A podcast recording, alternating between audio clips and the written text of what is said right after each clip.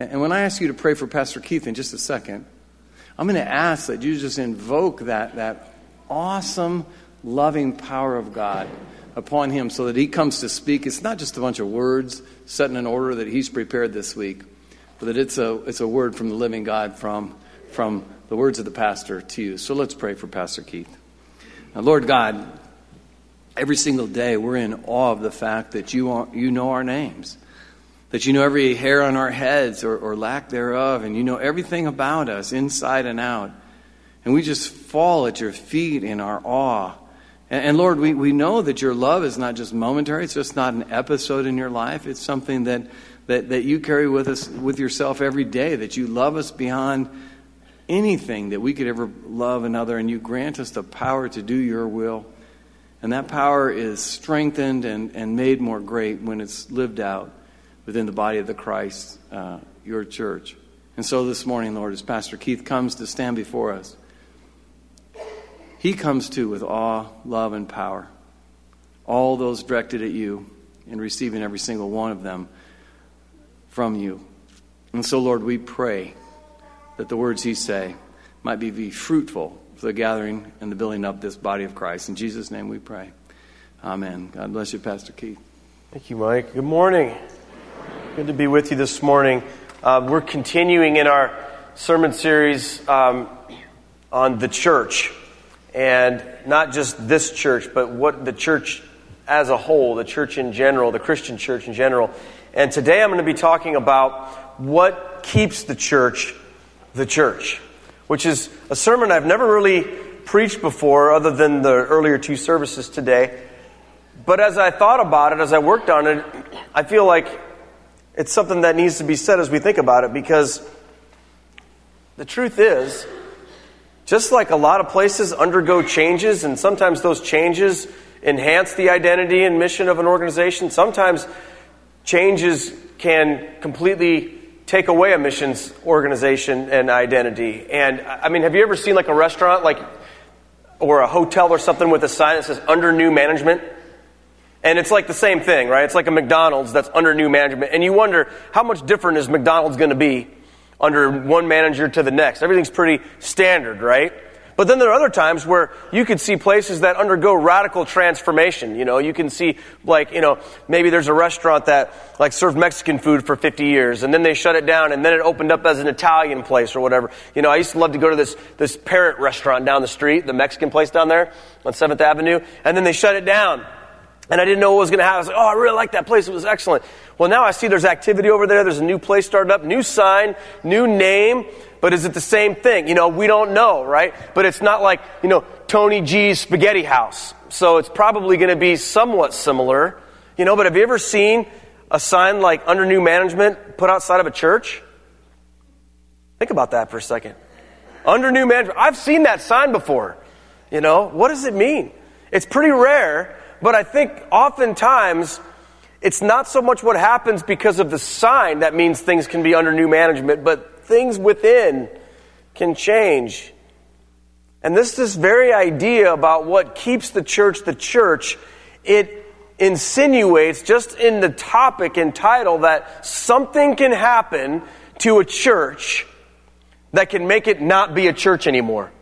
Okay? And I'm not just talking about like selling the building to, you know, a library or something like that. I'm talking about an organization, institution that claims to be a church that seeks or um, ceases being a church. Can that happen? It's an interesting idea. I want you to think about that for, for a few moments. And as we dig into some, some, some scriptures here in a few moments, I want to I wanna open your mind to the possibility that as the church, as members of the church, as Christians, we must be as diligent in our pursuit of remaining the church of Jesus Christ as we were becoming the church of Jesus Christ.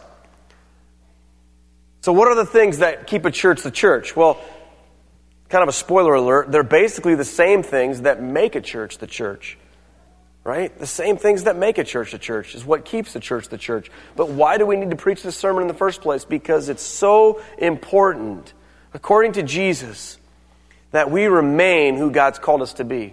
It's not just a one and done deal when it comes to who you are. It's something that we must renew and remain in. So I've got four ideas I want to share with you this morning about what keeps the church the church. And the first one is this that the church must belong to and remain in Jesus. Now, when we've talked about verses like in Matthew's gospel where Jesus makes promises to the church, one of the things that Jesus says, like in Matthew 16, 18, he says, I will build my church and the gates of Hades shall not overcome it.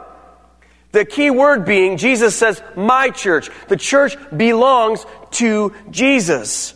And it must stay that way. We as a church, we work for Jesus, you guys. He, he doesn't work for us. The church is about Jesus.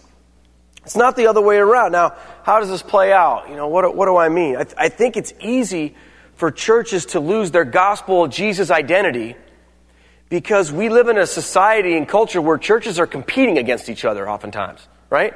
I mean, there's a church across the street over here. Okay? I was at a church last night, and there was another church right across the street from that one. And everywhere we go, there's multiple churches. There isn't just one church in the, in the Cedar Rapids, Marion area, right? There's lots of them. Thousands of them. So what makes one church better than another? Or what makes one church where I should be versus another? Sadly, oftentimes the reasons why people like decide that one church is better than another have very little to do with Jesus. You know, they, they have things to do with like, well, like, like the music's better over at that church.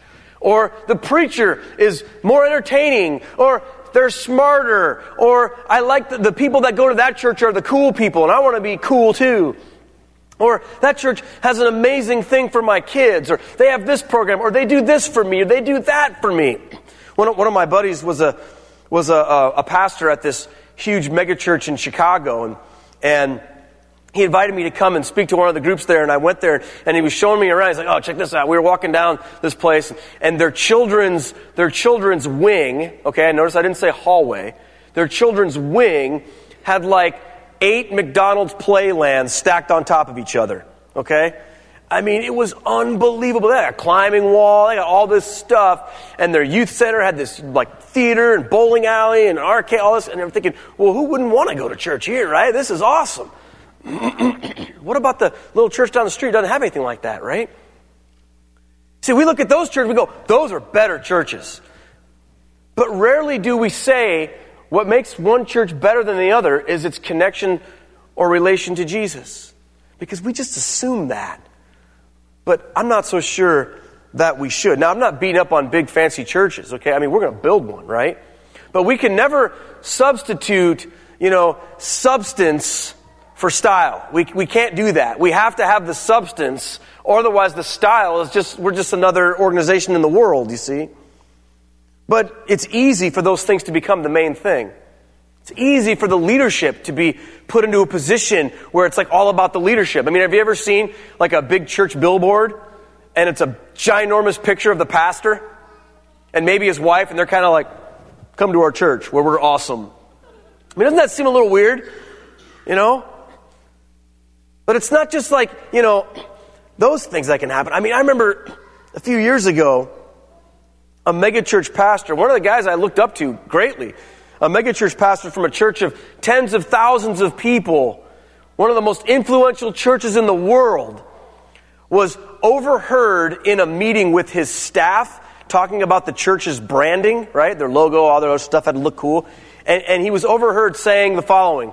He said, One thing that you all need to recognize I am the brand of this church. I am the brand. This church will always be about me standing on the stage holding a Bible.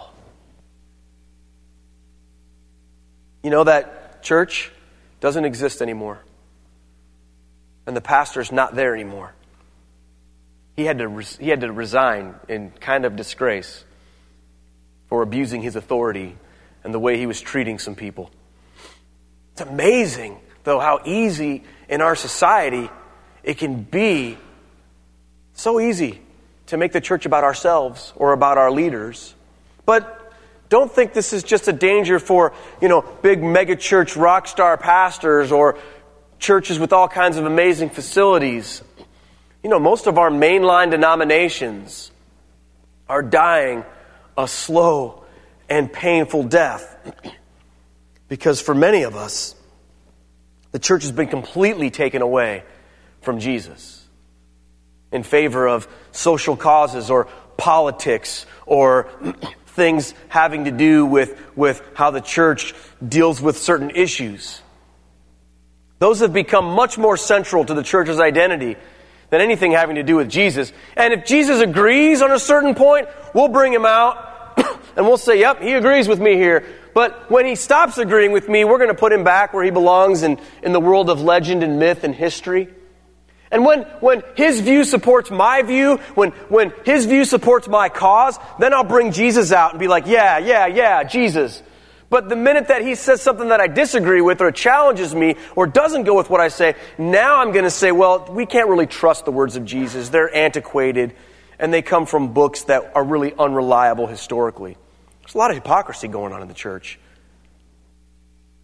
For the church to remain the church, it has to remain in Jesus. It has to belong to Jesus. But it's tough for a church to belong to Jesus, especially in a world where success is often defined by how the world feels about the church and its pastors. You know, we watched a, um, a worldwide web, webinar on Thursday. Pastor Mike, Vicky, and Simon, and, and, other people from our staff were upstairs watching this. And this was broadcast all over the world by the Barna Group, which is a fact finding church research group in California. And they're the ones that take all the surveys and give you all the statistics and everything. They do on a lot of things. And one of the things they were talking about in this, this webinar was called the state of pastors. And they were talking about how difficult it is for pastors to live in this world where society thinks less and less of churches and pastors than it ever has. It used to be that the pastor was a well respected member of society, and whether you went to church or not, you, you viewed a pastor in a way that was like, wow, that person has, has uh, you know, something good for our community and is a, and is a well respected person. And even if I don't attend church, I respect church. Those days are over. They're over. And, and the church and pastors are freaking out right now because we're seeing our perceived influence dwindling to nothing because society as a whole has pretty much said, you know, what you Christians do over there, just, it's fine. Just keep it in there and we don't really care about it. And what you think about things doesn't really mean anything to us out here in the real world where people embrace actual truth and science and things like that and open mindedness. Well, you Christians, you guys are a bunch of closed minded, you know, people that don't really connect with reality, so we don't really care. Well, churches and pastors are like freaking out about this because they want the world to like them. They, they want people to think they're great, right?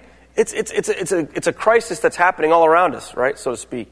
And as I was listening to that on Thursday, I was thinking about this talk I was going to give today, and I was thinking about the scripture that I wanted to read. And at first, I was going to read just a couple of little nuggets from John 15 as, as my text for, for this, this sermon, but I decided that I would, you know, I'd, I'd give up some other illustrations in order to, to give you a little bit more of what Jesus' words are for the church and how important it is for the church to remain the church. So I'm, I'm going to read a lengthy text here, and I want you to understand, first of all, who Jesus was speaking to and why. And who he's speaking to in John 15 are not the unconverted masses out in the, in the countryside someplace. This is not an evangelistic text where he's trying to convince people who don't know about God that they should love God. He's talking to his inner circle. He's talking to the apostles. He's talking to the leaders of his church. And here's what he said to them He says, I am the true vine, and my Father is the gardener. He cuts off every branch in me that bears no fruit, while every branch that does bear fruit, he prunes so that it will be even more fruitful. You are already clean because of the word I have spoken to you. Remain in me as I also remain in you. No branch can bear fruit by itself. It must remain in the vine. Neither can you bear fruit unless you remain in me. I am the vine, you are the branches. If you remain in me and I in you, you will bear much fruit. Apart from me, you can do nothing. If you do not remain in me, you are like a branch that is thrown away and withers. Such branches are picked up, thrown into the fire, and burned. If you remain in me, and my words remain in you, ask whatever you wish, and it will be done for you. This is to my Father's glory that you bear much fruit, showing yourselves to be my disciples. As the Father has loved me, so I have loved you. Now remain in my love. If you keep my commands, you will remain in my love, just as I have kept my Father's commands and remain in his love. I have told you this so that my joy may be in you and that your joy may be complete. My command is this love each other as I have loved you. Greater love has no one than this to lay down one's life for one's friends. You are my friends if you do what I command. I no longer call you servants because a servant does not know his master's business. Instead, I have called you friends, for everything that I learned from my Father I have made known to you. You did not choose me, but I chose you and appointed you so that you might go and bear fruit, fruit that will last. And so that whatever you ask in my name, the Father will give you. This is my command love each other. If the world hates you, keep in mind that it hated me first. If you belonged to the world, it would love you as its own. As it is, you do not belong to the world, but I have chosen you out of the world. That is why the world hates you. Remember what I told you. A servant is not greater than his master. If they persecuted me, they will persecute you also. If they obeyed my teaching, they will obey yours also.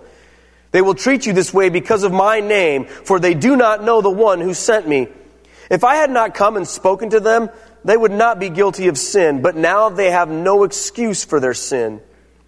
Whoever hates me hates my Father as well. If I had not done among them the works no one else did, they would not be guilty of sin.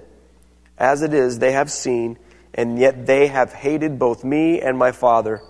But this is to fulfill what was written about their law. They hated me without reason. When the advocate comes, whom I will send to you from the Father, the Spirit of truth, who goes out from the Father, he will testify about me. And you also must testify, for you have been with me from the beginning. All this I have told you, so that you will not fall away. Notice that he says why he speaks this way, so that you will not fall away. Now, that presumes, that presumes that it's possible to fall away. And I would advocate that it most certainly is. It's more possible than we'd like to acknowledge. The fact of the matter is this. If we fail to remain in Jesus, the warnings come along with following away. With falling away, they come to us as well. If the church wants to remain the church, it must remain in Jesus. It must always belong to Jesus. We must never let our own preferences or our own identities or our own opinions co-opt the message of the church and the identity of the church. We can never wrestle it away from Jesus. He warns them to remember who they are, and more importantly, to remember whose they are. We must do the same. For a church to be a church, it must belong to Jesus. Now, how do you know if a church belongs to Jesus? Point number two is this the church must obey Jesus. This was Jesus' criteria. It wasn't, okay, well, you have to play this kind of music, and you have to have this kind of logo, and you have to have this kind of program for people, and you have to do this. No, the criteria for, for remaining and belonging to Jesus is this Do you obey Jesus? That's how we know. We see it here in John's gospel. We also see it in Jesus' Great Commission in Matthew 28, where the apostles were instructed to teach people to obey everything I have commanded you. That's what Jesus said. Teach them to obey everything I have commanded you. And then here's the promise, and I will be with you until the very end of the age. Obedience to Christ is the mark of the church. Now, that does not mean the church is perfect. That does not mean that the church is without sin. That does not mean that the church's leaders are perfect or without sin. On the contrary, all of us are full of sin. The apostles were sinners. Peter was a sinner. None of us can stand before God as a church or as an individual and say, Well, I've done it perfectly. I've obeyed you uh, without fail. See, God is merciful. And that's why He commands us when you fail to repent. When you are convicted of sin, to turn from it and run to Christ. One of the first commands that Jesus gave to his apostles was the command to forgive sins. We must recognize that our role is to reconcile the world to Christ and reconcile ourselves to Christ. The church is not perfect. Human beings are not perfect. We're human and we sin and we fail. But that doesn't mean it doesn't mean that we can throw out the commands of Christ as though they are no more than suggestions. We must obey Christ. We must obey Him. Number three, for the church to remain the church, the church must remain connected to the authority of the apostles. Now, Pastor Mike talked about authority last week, the authority of the church. I want, do you even think in those terms? It's weird for us as Protestant Christians to think about the authority of the church. Because we don't talk about that the same way that our Catholic brothers and sisters or our Orthodox brothers and sisters do, right? We're, we're, we're, we seem different in that. But we have to ask ourselves what authority does the church have in our lives?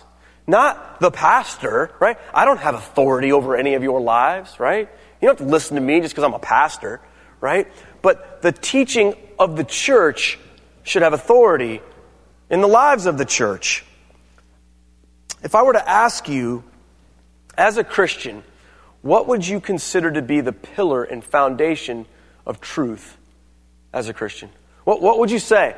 If I said, What's the pillar and foundation of the truth as you know it as a Christian? What would you say? I bet 95% of you would say this, right? You're like, The Bible. The Bible is the pillar and foundation of the truth. But do you want to know that the Bible doesn't say that? Do you want to know what the Bible says the pillar and foundation of truth is? Let's look. 1 Timothy 3:15. The apostle Paul writes to Timothy. He says, "If I am delayed, you will know how people ought to conduct themselves in God's household, which is the church of the living God, the pillar and foundation of the truth." The church is the pillar and foundation of the truth. Now you may say, I don't understand what that means, right? I don't get that. It's a little bit tougher for us to understand because we don't trace our history as Methodists so much back to the apostles. We trace it to John Wesley, right? In the 18th century.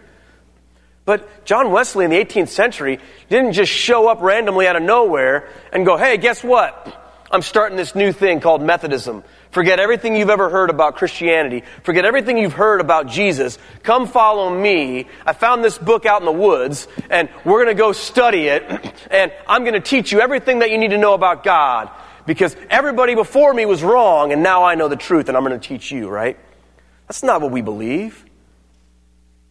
We don't trace our history back to the beginning of John Wesley. We trace it back to the apostles. Their legacy has become our legacy. Let me, let me show you exactly how that works. A couple examples. We talked about the Bible for a second, okay? For, for those Christians out there that want to say, you know what? I disagree with you, Pastor. I don't need the church. I just need this holy book, and that's it.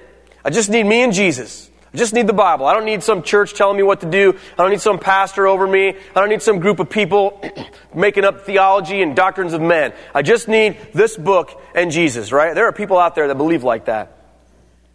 Well, think about this. Every time you pick up this book, right? Every time you pick this book up and that you call it the Word of God, you call it the authority in your life, you are acknowledging the authority of the church. Because where do you think it came from? Think it just fell out of the sky one day? Not at all.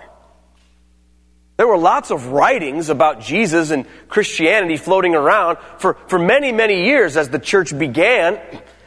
But it wasn't until the church gathered together under the power and inspiration of the Holy Spirit and declared authoritatively with the authority that Jesus had given to them, this is our canon of Scripture, that the Bible even came into existence in the way that you and I have it. Right? So the fact that if you even believe in the Bible, you believe in the authority of the church. Because that's where the Bible came from. The Word of God, passed down. Let me, let me give you an example of this. Second Thessalonians, one of the earliest books written in the New Testament, Paul writes these, these words. He says, So then, brothers and sisters, stand firm and hold fast to the teaching we passed on to you, we meaning the apostles, whether by word of mouth or by letter. So there were two forms of communication going on. There were written forms and there were oral forms. Most people couldn't read and write. So passing out Bibles wouldn't have gotten anywhere. There was no printing press. There weren't Bibles everywhere like there are here today. So how did people learn anything about Jesus? How did they know what they were supposed to do as a Christian? They were taught by the apostles. Just like Jesus taught them, who by the way, Jesus never wrote anything down either. But the Gospel of John tells us that if everything Jesus said and did were written down, the world could not contain all the books that would have to be written. See, this deposit of faith, this teaching, the gospel was passed down by Jesus to these apostles who wrote about it and talked about it. And that became this, right? But it's also more than this, you see. What do you mean? There's more than just the Bible? Well, kind of, right? Now just hang with me here before you think I'm some kind of freak, okay? Let's talk about your theology for a minute. How does your theology acknowledge the authority of the apostles? Well, do you believe in the Trinity? Right? You believe in the Holy Trinity? Father, Son, Holy Spirit? Find that in the Bible. Find me one verse in the Bible where it says God is a Trinity. Doesn't exist. Now, the idea is there, the, the teaching is there, but it wasn't written that way. That was something that developed as the church fathers wrestled with this understanding of who God is and how God has come to us. And they codified that. How about what you believe about Jesus Christ? You know that there was a lot of controversy about the nature of Christ floating around in the first centuries of, of, Christianity. Some thought that Jesus Christ was simply a creature created by God, but not eternal God himself, fully divine. And yet there were others that believed wholeheartedly that he was fully divine, the second member of the Holy Trinity. So, why do you believe that? You believe that because of the authority of the apostles and because of the authority of their teachers. Now, can anyone just get up and declare some new doctrine or teaching? Right? Can I do that? Can I just stand up today and say, you know what? I've decided that in Christianity, people who are taller than five foot seven, you know, have to pay twice as many tithes and offerings as people who are shorter. Right? I just made it. Can I just get up and say whatever I want? Can some pastor, preacher, teacher just stand up and start spouting off some kind of teaching about who God is or what God is? You know what? The truth is, they do it all the time, don't they? You ever watch the TV preachers? I mean, I've seen some crazy stuff talked about on there. Right? People get up and just, oh, well, God spoke to me in a vision. And in Zechariah 2 9, it says God's like a flower, so I'm going to sell you a flower for $59.95. You know, and if you send me money, I'll send you this Holy Spirit flower, and God will bless you. You know, all of these new doctrines and teachings. But guess what? This isn't something that just started happening in the 20th century. This was happening all over the place. People were sprouting up and coming up with these new ideas and these new teachings. So, how do we wind up with what we have? Well, at some point in time, the authority of the apostles stepped in and said, This, not that right? This teaching lines up with what we've learned from Jesus. That doesn't. And the teaching that doesn't line up with what we've learned from Jesus is called heresy, right? So the idea of heresy is a teaching that doesn't line up with the apostles and fit under their, their authority. Now, we, we, see this happening throughout history. And I just wanted to share with you a couple, a couple of uh, instances from, from, you know, hundreds of years ago. Writing in the, in the fourth century, there was a bishop of, of, of a place called Alexandria a man named Athanasius. And Athanasius was a bishop of Alexandria, and he was a staunch defender of Orthodox Christianity. And one of the things he was defending against was this idea that Jesus Christ was a creature and not eternal God. And, and here's what he wrote about people who were teaching these false ideas, even though they had Scripture. He said this, but after him and with him, talking about this heretic, are all inventors of unlawful heresies who indeed refer to the scriptures, but do not hold such opinions as the saints have handed down, and receiving them as traditions of men. They err because they do not rightly know them nor their power. Then a little bit later, Augustine wrote these words in the fourth century or fifth century. He says, If you acknowledge the supreme authority of Scripture, you should recognize that authority, which from the time of Christ himself, through the ministry of his apostles, and through a regular succession of bishops in the seats of the apostles, has been preserved to our own day throughout the world with a reputation known to all. You see, people were jumping in there and trying to say, oh, well, I have this new idea and I have that new idea. And these doctrines were examined in the light of not only the Scripture, but also in their adherence to the tradition of the apostles. The Scripture itself wasn't enough because oftentimes the heretics would use Scripture and twist it around in their own interpretation. Again, that's why you and I believe in the Trinity and the eternal nature of Christ. These ideas are taught in Scripture, but they're developed and confirmed by the apostles and their successors. It's not enough just for someone to stand up with the Bible and tell you, well, this is what it says. You've got to ask yourself, does it line up with what the church teaches? I mean, think about that. You've seen that. You guys remember uh, David Koresh, the Branch Davidians in Waco, Texas? You know, David Koresh could, could run circles around me and Pastor Mike with, with the Bible study. I mean, that guy knew his Bible backwards and forwards. His followers in that compound would often sit through 12 hour plus Bible studies in which he would take the scriptures and point to things in Revelation and point to things in Ezekiel and point to things in Daniel and somehow, because he had a Bible and sounded like he knew what he was talking about, convinced everyone in there that he was the Messiah and that all of the wives of the compound now belonged to him. Now, you want to tell me how you get that from this? But yet they believed him, didn't they? Now, if they simply would have had a respect for the authority of the teachings of the apostles, that never would have happened. Make no mistake, this book contains the Word of God. It is the Word of God. But you can take it and make it mean just about whatever you want to make it mean, can't you? Next time the Jehovah's Witnesses or the Mormons show up at your front doorstep, guess what? They'll have a Bible with them. And they know the verses to go to. And they'll open things up. And they'll put you on the spot. And they'll say, Oh, yeah, you believe in the Trinity? Well, what about this? Where Jesus says the Father is greater than I. oh, yeah, you believe in this? Well, what about this verse? What about that verse? And if you don't understand the authority of the, of the, the apostles and their teaching, you can easily be pulled astray. So, whoever stands up before you, understand this for a church to remain a church, the connection to historical, orthodox, apostolic authority must remain. Now, lastly, one more thing here. You know, this has been kind of a sterile talk, all this theology, all this kind of, you know, brain stuff, right? Is that what church is all about? Right? Is church just about knowing stuff and believing stuff? Well, not really. That's a part of it. But all of that has to lead to this. The church must remain the body of Christ. The church must remain the body of Christ. Jesus said this Look, everything I've taught you, it boils down to this love. Love each other, right? That's the command that he gives to us. But we can make it so complicated, can't we, at times? But at the end of it, we all have to come down to this idea of the love of God and extending that love to each other and extending that love to the world. Because no matter how cool our building is or how cool our branding is or how cool our programs are, all of that stuff that, that, that we as the church sometimes think is what's going to make everybody want to flock to us, you know what? It doesn't hold any water ultimately.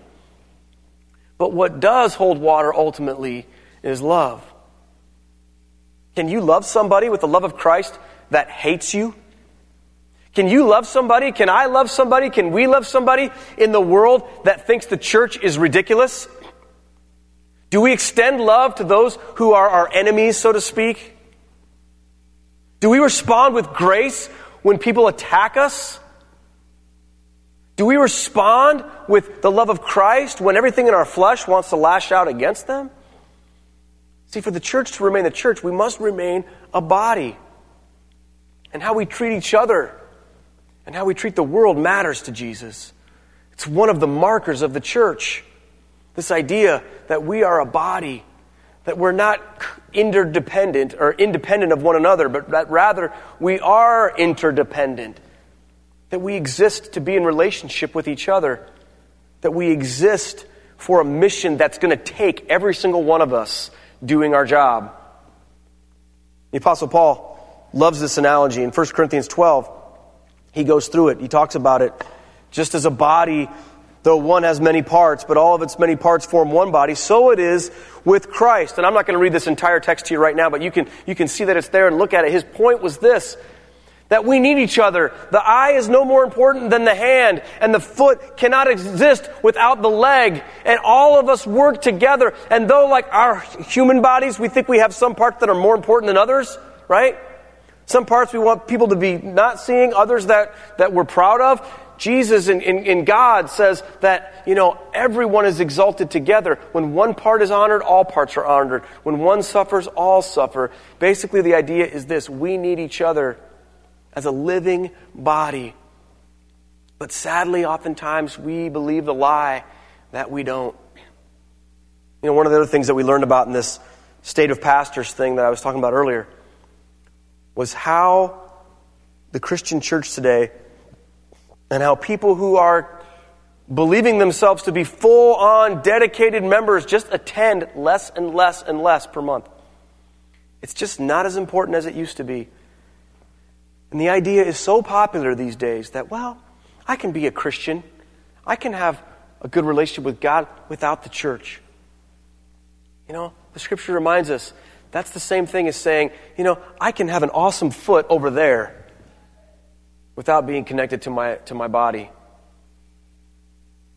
doesn't work that way. We're to be one.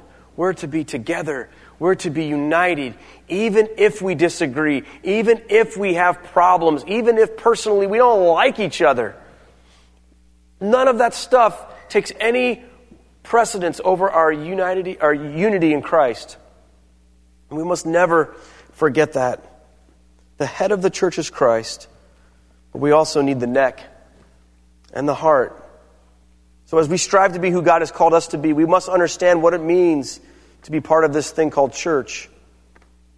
We must understand what the church is, how it works, and what it means to remain a part of it. We must hear both Jesus' promises to the church and the warning to the church against falling away. And we must remember fundamentally the church is not about us, while at the same time recognizing our pivotal role in its mission. But what about you? You know, everything that we talked about this morning about the church can be applied to each one of us personally.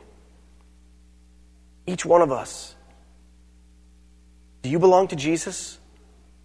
Or do you think he belongs to you? Are you his? Or is he yours? Do you exist for His glory or does He exist for your glory? Do, do you believe in the authority of the church? Do you come under that authority? Or do your opinions and preferences trump the authority of God's apostles? Think about that. Are you willing to come under the authority? That doesn't mean you come under my authority, right? I am not the church. But the teaching of the church is my point. Are, are you obedient to God? Do you follow the commands of Jesus? Do you remain connected to Him through, through obedience and love? Do you love each other the way that God has loved you?